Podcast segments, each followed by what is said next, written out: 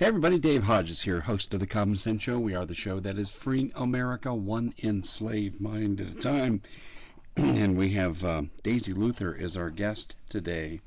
And I want you to note one thing here. As we take our two commercial breaks during this particular segment, I want you to note very clearly that we are offering you things that really you could expect to have to use.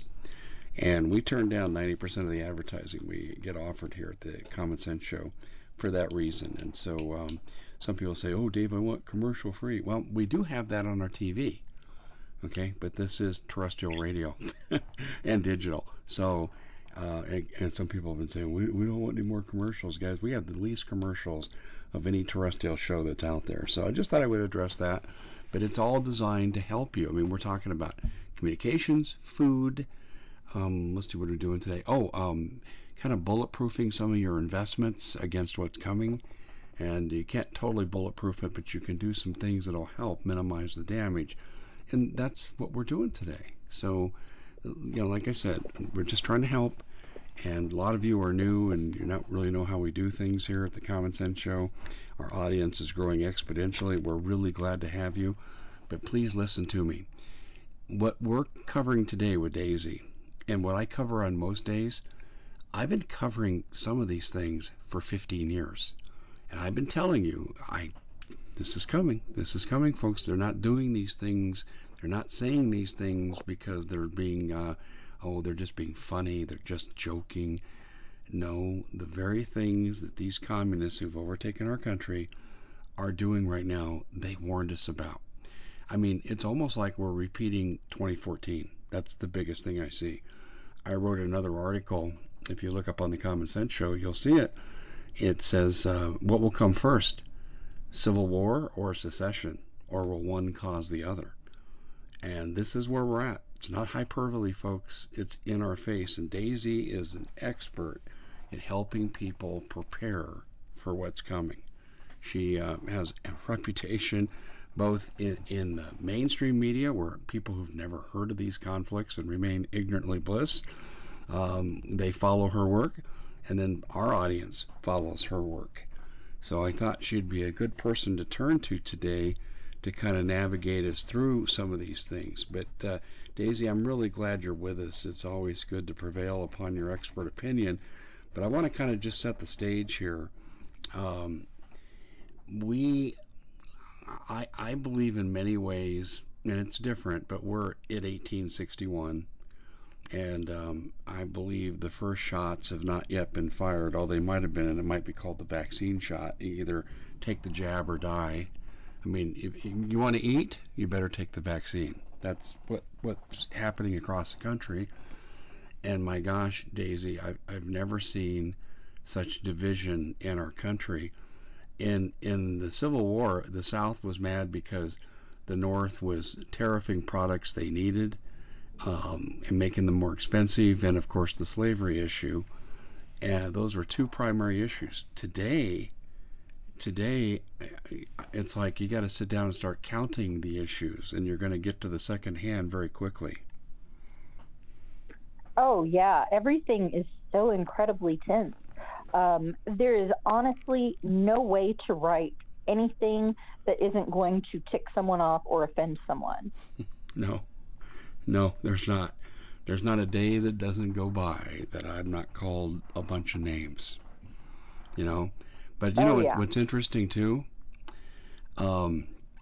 there's a phenomena sweeping the country, and it doesn't do any good, and I don't really think it's a good idea because sometimes kids are present. I just don't think it's a good example to set. But you go to a college football game, Joe Biden doesn't have to even be there. You can go to the congressional baseball game. You can go to a stock car race, or in my case, you can go to an Eagles concert, and you're going to hear the F Joe Biden, and it's sweeping the country. Oh, yeah. It's becoming like a battle cry for rebellion. It's crazy. Oh, people are so sick of it. I try to be politically sort of neutral. I'm more of a libertarian than a conservative. I'm definitely not a liberal. So I have criticized every president that has been in office since I began writing in alternative media. And I try to take it action by action. You know, there were some things that President Trump did that I wholeheartedly agreed with, and some things that I was very disappointed in. Mm-hmm. With Biden, I have been 100% disappointed. Every time he opens his mouth, everything he signs, it has been nothing but sheer disappointment and disgust. Yeah, I criticize. People say, "Oh, Dave, you're one of the Trump supporters." I criticized Trump on many fronts. But oh, I know you did. At the end of the day, he was for America until the last year. I agree. His presidency was taken away from him during the pandemic. Yes, and I agree with you there. I think that he did have our best interests at heart. It's unfortunate that showmanship kind of got in the way. But he really was leading with the intention of bringing our economy back. Because he's a businessman. That's what he does. Money. Yeah, I could not agree with you more. I think at the end of the day, well, I'll back up. The very first thing he did when he got into office, and no one ever talks about this, was he destroyed the TPP. And what people don't know until you read the fine print, which I did do, the TPP had a 22-person council set up, and they were going to be given by Congress veto power over anything the president did, any Supreme Court ruling, any congressional law. We would have been under a corporate dictatorship. I'd been a corporate oligarchy. I did not know that. And Trump, if he was a total globalist, like some people said, oh, he's a plant, he was there for them all the time, he wouldn't have destroyed that if that was his intention, because this is what's being set up today. Right. This is what Biden's doing. So wow. And then he turned on China. Well, I'm sorry, Biden's owned by China. And he changed the trade balance. He made manufacturing come home. He did a carrot and stick approach there and brought jobs to America. We had record employment among all groups of people, historic employment. So I hate that, Daisy, when people say he was always one of them. No, he wasn't. His presidency was taken away for reasons we do not know in his last year. When the Wuhan flu came here. I agree. Yeah. I agree. And I also think that he was used as a scapegoat for everything bad that's happened in the last decade. That's because he was for America. And the forces that are causing us problems are purposely destroying America. Can you name one thing, Daisy, that Biden has done that's been good for America? No. I can't either. I can't think of one thing. Off the top of my head. No, I can't either. I can't think of one thing. Yeah, it's just obscene. Everything he has done, everything he has stood for is anti-American. And he tries to act like, oh, I'm here for the little guy, like this grandfatherly, nice little old man. But he wants to know if I have more than $600 in my bank account so that they can tax it. Yeah. And they're expecting to net more than $3 billion extra tax dollars with that move. $3 billion. Now, who has $600 in their bank account? Poor people. Right before rent. We've all got $600 in our bank account right before rent or mortgage. Like, all of us. So they're treating us all like we're the financial elite, when what he ran on was, oh, why isn't Amazon paying their fair share? But no, they're just going to screw every single one of us to the wall. Yeah, there's another factor too, and I suppose I shouldn't be afraid to mention this too many times, but I watched Janet Yellen's testimony in the Senate, and both days, and John Kennedy really pinned her down and got her to admit some things. One, she's, without going into detail on this, she's made it, with her policy, she'll make it impossible for any American to inherit anything unless you're terribly wealthy and can pay a tremendous tax. I'll just give you one example on houses. Let's say your house appreciates over the course of your life from $200,000 to $800,000 over 40 years, and that'd be expected, but your heir would have to pay the tax on $800,000. And that's one of the reasons why I believe they've spent $85 billion to hire more IRS agents. They're going to make sure that your property assessed value is done correctly.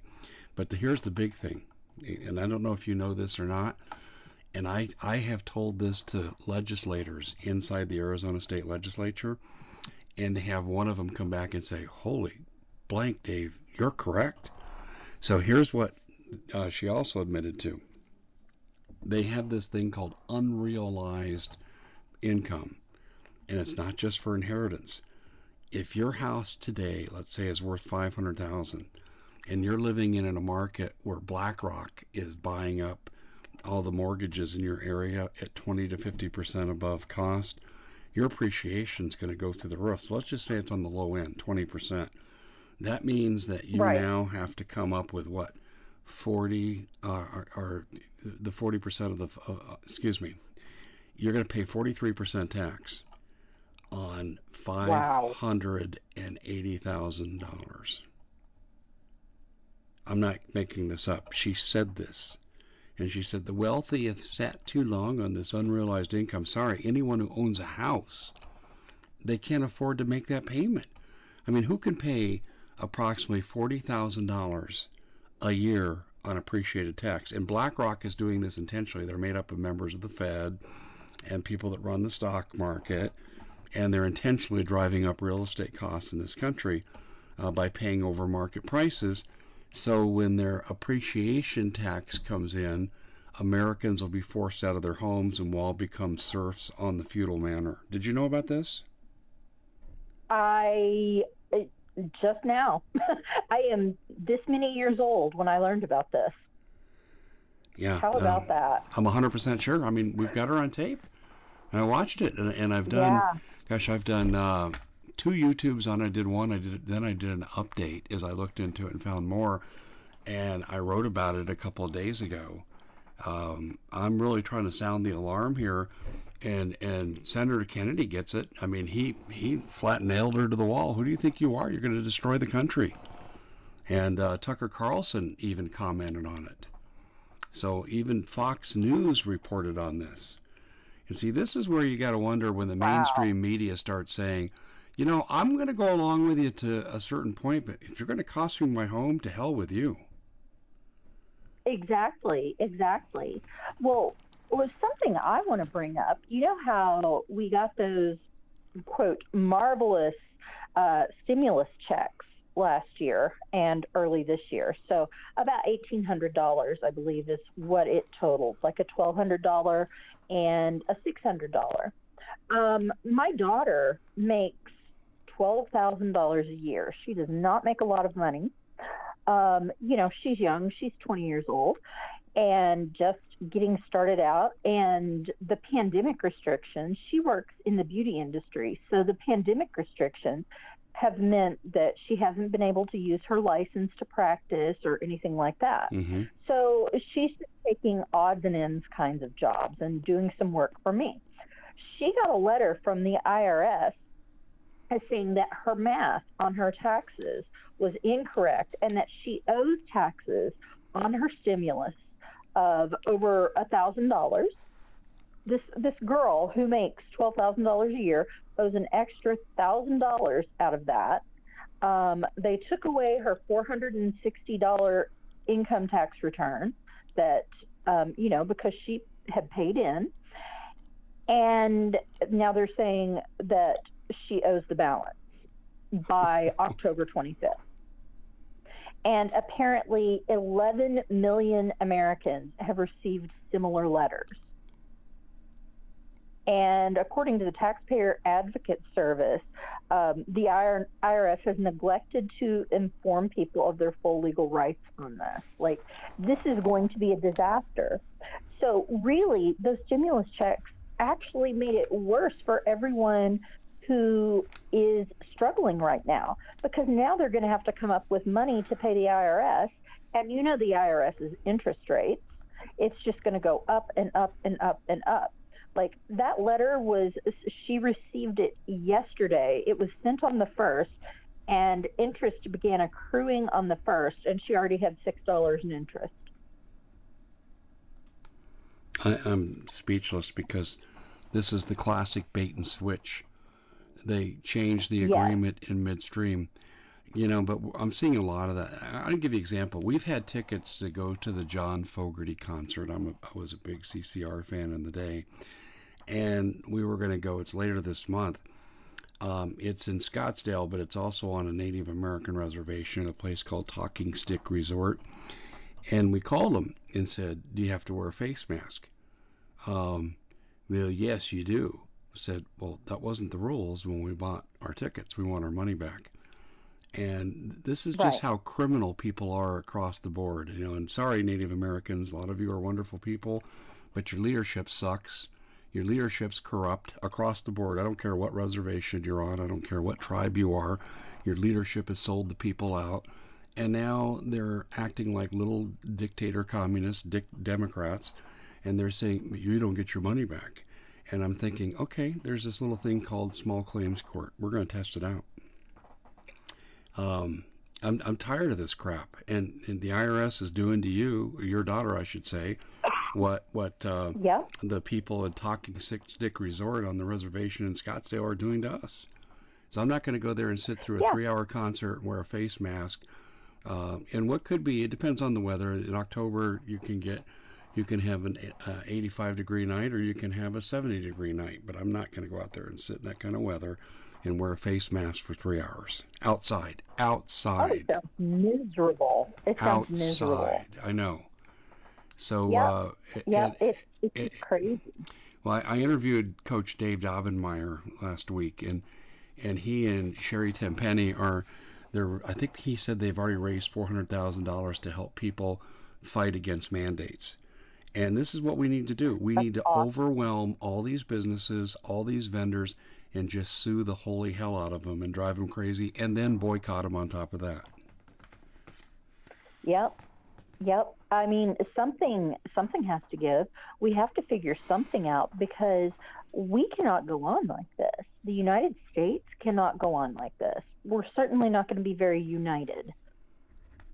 No, we're not. And I've just deliberately turned against each other. Mm-hmm.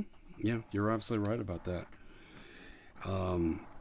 I think at the end of the day, the people are going to have to vote with their pocketbooks. But I will tell you something that I heard, and Paul Preston called me last night. He likes to call me when I'm driving home from the gym in a late night workout, and so we had a really interesting talk. And then the topic of the of Trump came up, and he told me Trump had been moved to a secure location, and his sources, he said, were direct to Trump. And he didn't say this is proprietary, don't say anything, because otherwise I wouldn't. But another thing happened too. Sarah Westall, and people need to know who Sarah Westall is if they don't. She's not only a great journalist, but she was a professor, University of Minnesota, economics, engineering. She is a technical person. She understands business. She understands finance. Her business podcast is one of the top in the country. And she called me on Sunday, and she's coming on my show tomorrow morning. And she's going to talk to me about 5 things. And I'll let one out of the bag because it's already out there. She said that the banks are getting pressure, and I know this to be true now too from two of my sources, that the banks are being told you must shut down all banking activity within 30 minutes of our say-so. That means no point of sale, no ATM, no direct walk-up. Your tellers cannot be in the bank. They got to go. We don't care if you've counted your money. We don't care if the truck is there. We don't care. 30 minutes and you're done, and the banks are pissed. But Biden's people are holding to this. And here's what's interesting, Daisy, and this is where I want to get into survival stuff with you. This is your wheelhouse. It takes 30 minutes to shut down a major metropolitan area. Communications, in and out traffic, roadblocks, sealing off cities. And the thing is, it's interesting, 30 minutes for the bank, 30 minutes has been accomplished in these beta drills, like in Phoenix, in St. Paul, Minneapolis. 30 minutes. It's all the same. They're planning to lock us down because they're losing. People are waking up. And I think an extreme lockdown is coming, and they hope that they can cause us to prey on each other.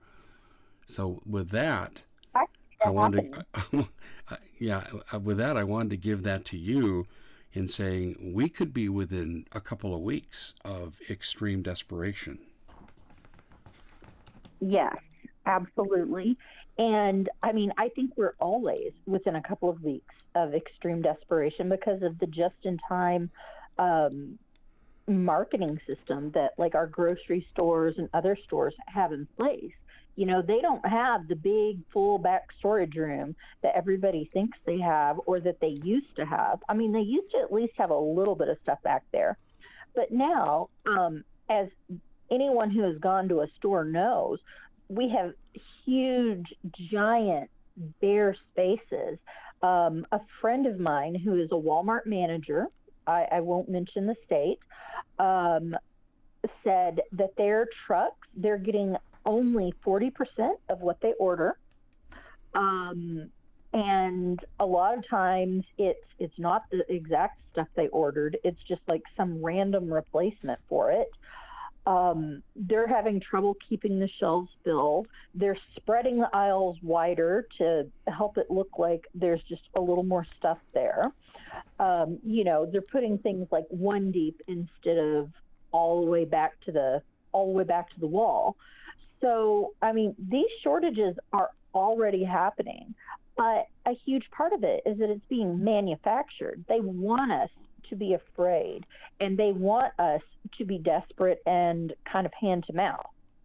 Vaccine mandates are halting transportation and packaging. All of these ships. Can you talk about how that's allowed to...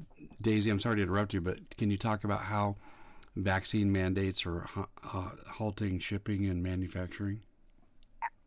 Absolutely. So all of these ships filled with merchandise that are out there floating around aimlessly, not able to dock, a lot of them are not able to dock because of the vaccination status of the people that work on those ships. Some of those workers have had more than 6 vaccines to try to comply with the different rules in different countries. Like, you know, one country says you have to have AstraZeneca, one country says you have to have Pfizer. You know, the rules are different for every single country. So these poor workers are getting all these different vaccines shot into their bodies, and if it's not 100% of the people on board aren't vaccinated, then our current administration is not letting them dock. So the merchandise is there. It's just floating in the ocean, and it's not getting to us. People are being fired, you know, in the healthcare industry, in the transportation industry, all sorts of industries. Anyone that works for a company that has more than 100 employees, if they don't have a vaccine, they're supposed to be getting fired. So people are truck drivers who really, who do they encounter? They're driving a freaking truck. They're having to get vaccinated or quit their jobs. Our soldiers are having to get vaccinated or risk being dishonorably discharged. So we have merchandise. It's just not getting to our stores. It's not getting to us. And that has to be purposeful. There is no possible way that this is not deliberate. Nobody will ever convince me that we're not being starved out. That's really interesting that you're putting it that way. I think you're absolutely right. It is purposeful. And here's another end of it too. It's on the service industry side of things. At Yavapai Regional Medical Center, and I'm going to be starting to have some of their medical people on my show, they have a mandatory vaccine requirement, and they're being harassed, they're being verbally abused at work, they're being denied due process aspects at work. For example, in the rules, they're supposed to be allowed to apply for an exemption, and they won't even give them the paperwork. And the chief doctors are very verbally abusive to them. And I've been hearing about this since I spoke up there in August.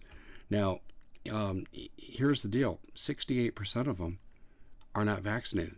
How are the people in Yavapai County going to get medically treated? And then you've got here in Phoenix, and this affects me, the largest employer in the whole state of Arizona is Banner Healthcare. And I get 2 shots twice a month for a condition, and it's necessary treatment for me. Otherwise, I could deteriorate pretty quickly. And so I need these. It's medically necessary for me.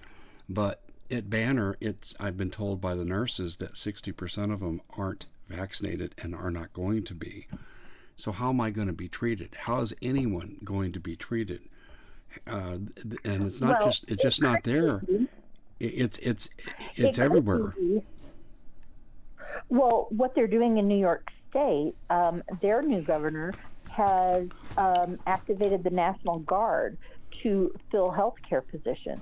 So they're going to fill our hospitals with soldiers, basically.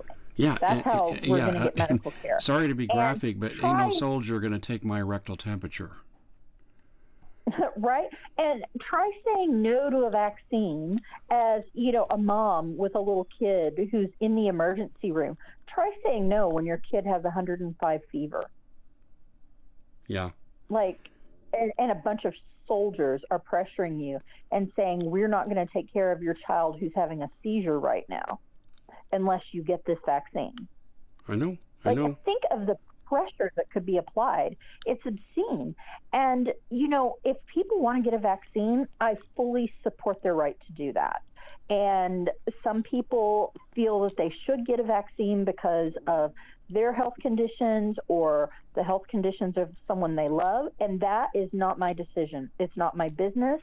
I will never say, oh, you shouldn't get that, because that is your body and your personal decision. But your rights stop where mine begin. Yeah, exactly. You are so on the money. Hold that thought right there. We're going to come back and start there. We're speaking with Daisy Luther from The Organic Prepper, and towards the end we'll tell you how you can follow her really good work. But first I wanted to let you know, folks, you're hearing about shortages, and this isn't hyperbole. I don't care what show you're turning in today. If the guest and the host have any sense of what's going on and know anything about history, they're saying the same things we're saying on this show. So I'm going to start with, food. You need food, water, guns, gold, ammo, natural medicine, and tools, and that's just the first layer, and that's not even complete for the first layer. But it's a good start, and we offer storable food here, and we're not claiming it's organic, but it is nutritious. It will sustain you, but it's not organic. And people say, "Well, Dave, that's not organic." Well, we're not claiming it is, but it's an emergency. That's what we're doing. And you're saying, well, does it taste good? Yeah, it does taste pretty good. Is it expensive? Well, not if you order in 90-day packages. And you say, what does that mean? 90-day package means that we have an emergency kit you can bug out with. It's 90 days, $100 off. It's a really good price. It's one of the best in the industry. And you're saying, well, what if I need more than 90 days? How about you buy 90 days, 90 days, 90 days, 100 off, 100 off, 100 off. Get the idea? It works. 25-year shelf life, 2,000 calories per day, and diversity in the food. And here's where a lot of people go wrong. They want to shop in bulk, so they get all this canned food at their store. They're not buying balanced meals. They're buying what's in bulk. They're buying what they like, and they end up with unbalanced meals. And you won't get that with this product, and that's what I really like about it. Go to preparewithdave.com. And I'm telling you, folks, when hyperinflation hits, and we're there, we're right on the cusp, the buying of your prepping material is probably over. And also, too, when the government decides to drop the hammer, they're going to seize control of all food. They're going to seize control of just about anything they can do to sustain your life so they can control you. So now is the time. preparewithdave.com. And one more thing, ladies and gentlemen. I never used to be a believer in sat phones until I woke up and looked at the issue. And the issue is this. When they shut us down, they will take down all communications. Now, I don't live in a metropolitan area, but I live outside of a metropolitan area. But we frequently go into that metropolitan area for business or for school or whatever. So what if I have family members scattered to the four winds? How would I communicate with them? If they've taken down communications, sat phones are almost impossible to take down because the government would have to take down a lot of their own communications too. And they haven't refined the art of how to do this. And this is the one standalone. You say, well, Dave, you could have a CB or you could have this and that. You're right. You're right. How many people have those things now? Sat phones are easier. I pay 1/4 the cost in my sat phone than I do for my cell phone bill. And I love this company. Absolutely love them. They're developing a system of text alerts for the news. You can communicate with a bunch of people by text on these phones now. The next generation of technology is here. And how do you find out more? Call them. They're very friendly. 855-980-5830. 855-980-5830. And tell them Dave Hodges of The Common Sense Show sent you. Well, we're talking right along these lines with one of the experts in the country, if not internationally, Daisy Luther. And she's an expert on helping people prepare for those dark days. And she's not out there sounding the alarm on a daily basis like someone like myself or Steve Quayle or Paul Preston or my other colleagues in this business. She's just very matter-of-fact and just saying, if you really want to be prepped, you need to be doing certain things. So, Daisy, along the lines of the alarms we've raised here, what do people really need to be doing right now, in your opinion? Well, let's talk about the shortages. The first thing I want to say is right now, everybody says that we're seeing massive shortages. I want people to think about this, though. Our version of shortages is everyday life for other countries. I spent the last 3 years outside the United States, mostly, and in most of those places, they didn't have a whole aisle of all different brands of laundry soap. They had maybe 2 or 3 brands. If you went to the meat counter, you could buy whole chicken or you could buy chicken breast. You could buy ground beef or you could buy a roast. And you cut things up yourself if you wanted stew meat or strips for fajitas or something like that. Now, I'm not saying our situation is ideal, but it's a lot more positive to look at it as a different way of life than, oh, no, we're about to starve. So that's the first thing I want people to fix in their mind. We're living differently, but that doesn't mean we're going to starve. There are still options. Now, these options may not last a long time, but for now, we do have these options, and we can take advantage of them. So don't go and look at those bare shelves and let it freak you out. Just think we're living a little bit differently now. Because your mindset has a lot to do with how well you will get through everything that's coming. So first things first, you should stock up now on what you can. They're already starting to ration. It's only going to get worse. You can only buy at certain stores, like I believe Aldi is rationing, and I believe Walmart is rationing. You can only buy like 2 things of toilet paper, 4 cans of each item, 2 bags of rice, stuff like that. So if you are needing to buy food, if you're able to afford it, you need to get on that before the rationing becomes worse and before they start registering you when you go in to purchase things and tracking your purchases. So stock up on what you can. And, you know, like Dave was just saying, I'm all about organic food and healthy living, but we are not in that situation right now. We are not in our everyday situation where we can make our green juice from our organic goodies every single morning. We are in a situation that things are about to get really, really bad, and you need to get your hands on what you can get your hands on. No, it may not be organic. It may not be the highest quality. Just get what you can. That's number one. Number two, you need to do what you can to be self-reliant. So we're all in different situations. A lot of us don't live out in the country. I currently live in a metropolitan area of about 2 million people. My daughter is here because of an educational opportunity. And when I came back to the States, I settled here for a few months. So I can't grow a huge garden, but I've got pictures on my website, and I send out photos on my Sunday newsletter of my little patio garden. I've gotten all sorts of stuff from this little garden. I've got food drying the old-fashioned way, hanging on racks in my little apartment kitchen. And I am growing a winter garden inside. I've got herbs, I've got greens, I'm doing sprouts. So don't think that you can only be self-reliant if you live on a farm. Like, there are all different ways to be self-reliant.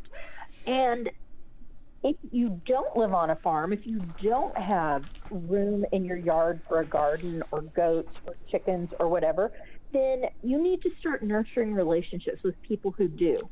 Start acquiring things more locally. The food you acquire locally is something that you may be able to continue to acquire. But by building relationships, you're going to be first in line when they've got stuff to sell or trade later. That's really good advice. I like the idea of building alliances.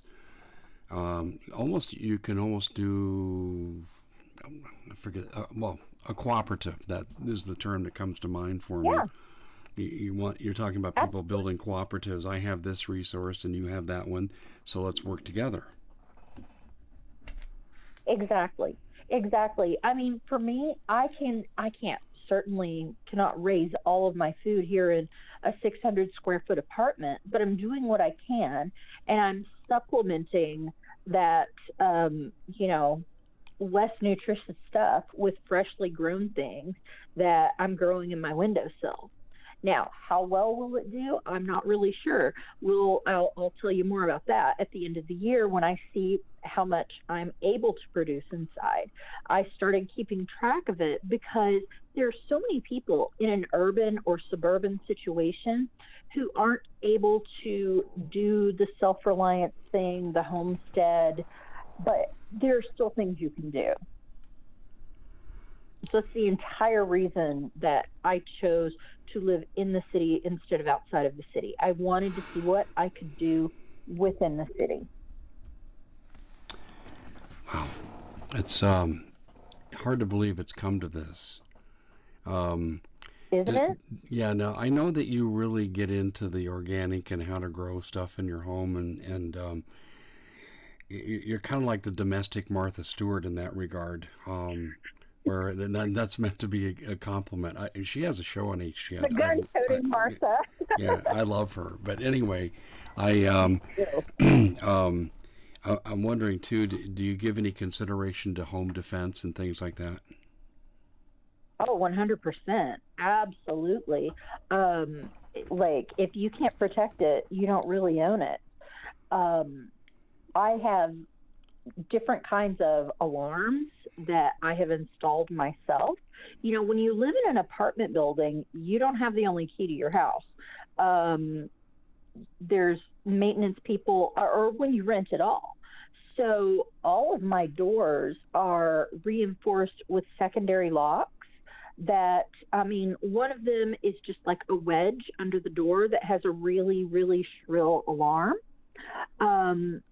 But it would be difficult for somebody to just like quietly slip inside my house with that on, even if they do have a key. So I like to think about all the different ways that somebody might come in. There are some things that I don't have control over. I don't have control over my windows and my exterior doors to the extent that I would like. It's not something I can go and replace because I'm a renter. But I can get plywood and keep it under my bed and pull it out if I ever need to.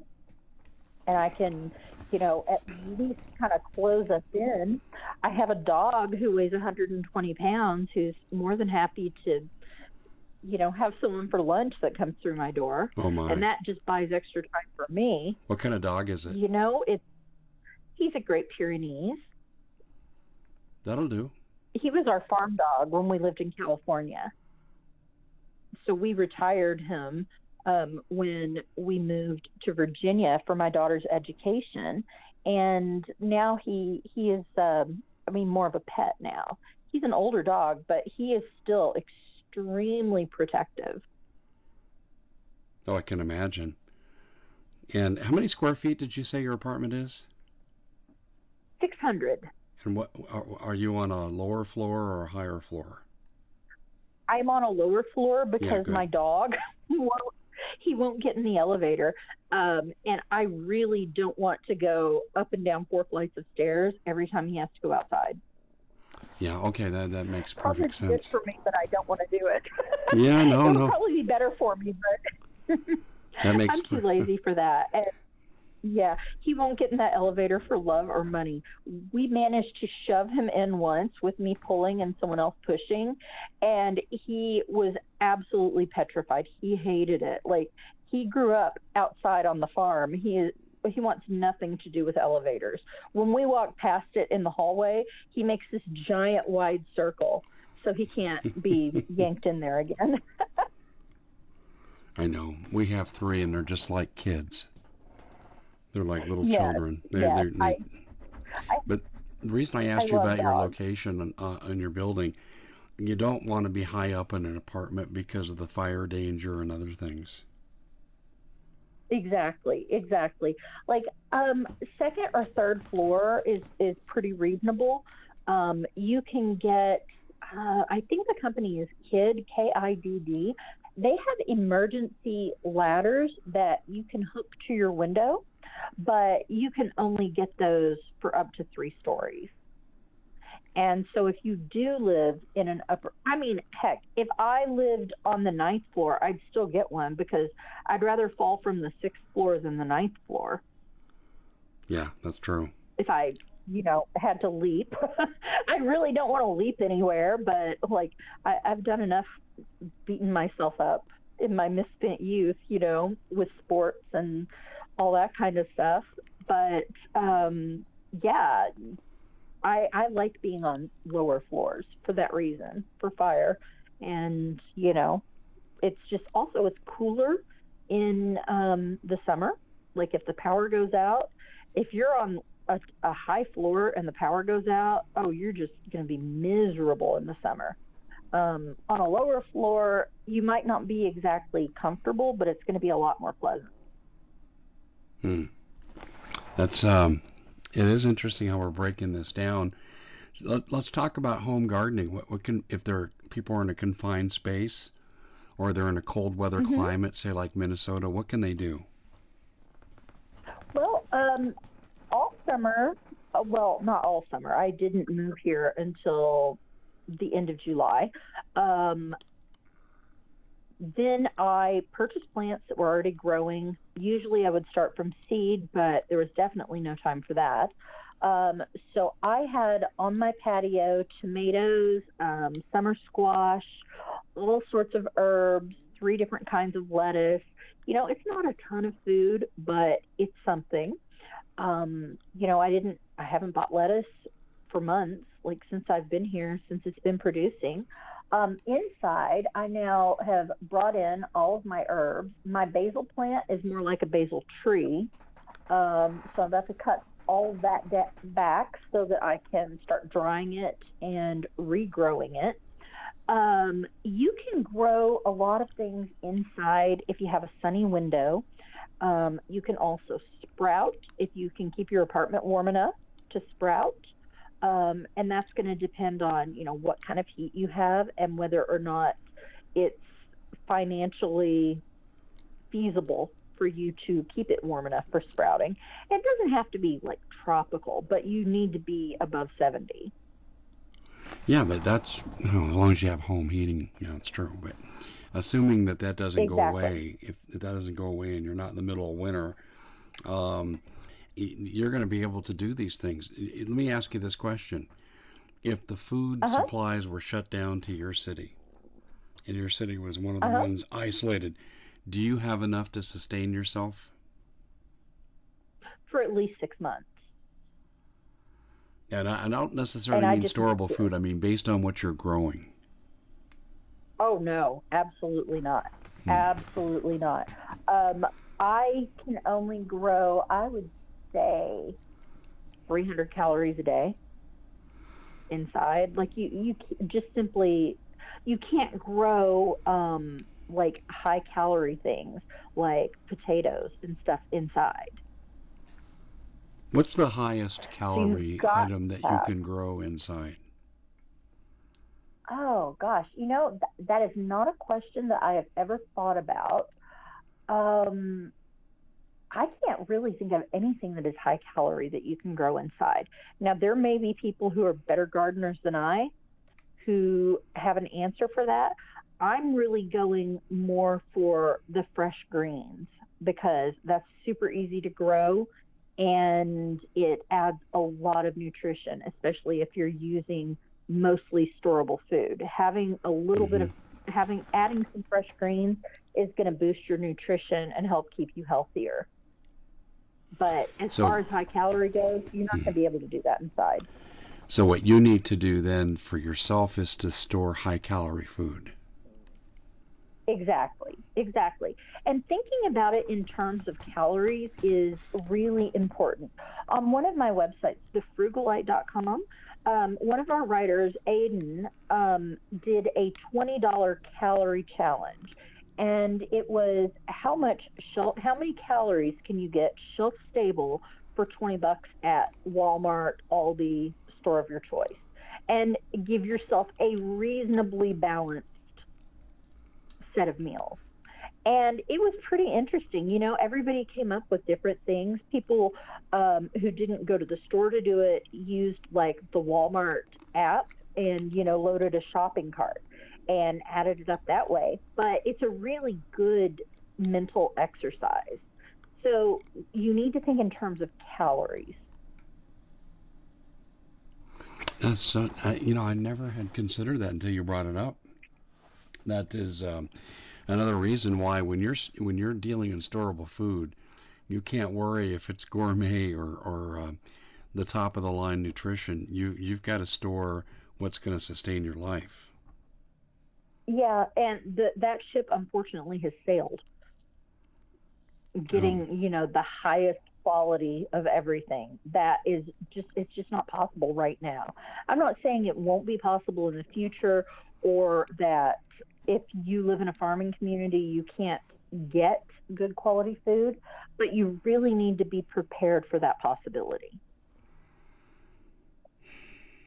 Wow, this is not good. I mean, there's a lot here that is concerning. No, it's not. Yeah, definitely. Another article that I have on my Organic Prepper website is just pictures of how in this small space, how I've stored as much as I've stored. Like I've relied a lot on store-bought canned goods because I wanted to build a stockpile quickly. You know, I've been out of the country. I had to get furniture and food and all that kind of stuff for my apartment. And, you know, because it's a small apartment, I didn't need much furniture, just like a sofa and a bed and that kind of stuff. But I spent most of my money that I was spending getting settled in on groceries. So I got lots and lots of canned goods. I got, of course, beans and rice and all of that. But you also need to think about the amount of power it takes to prepare your food.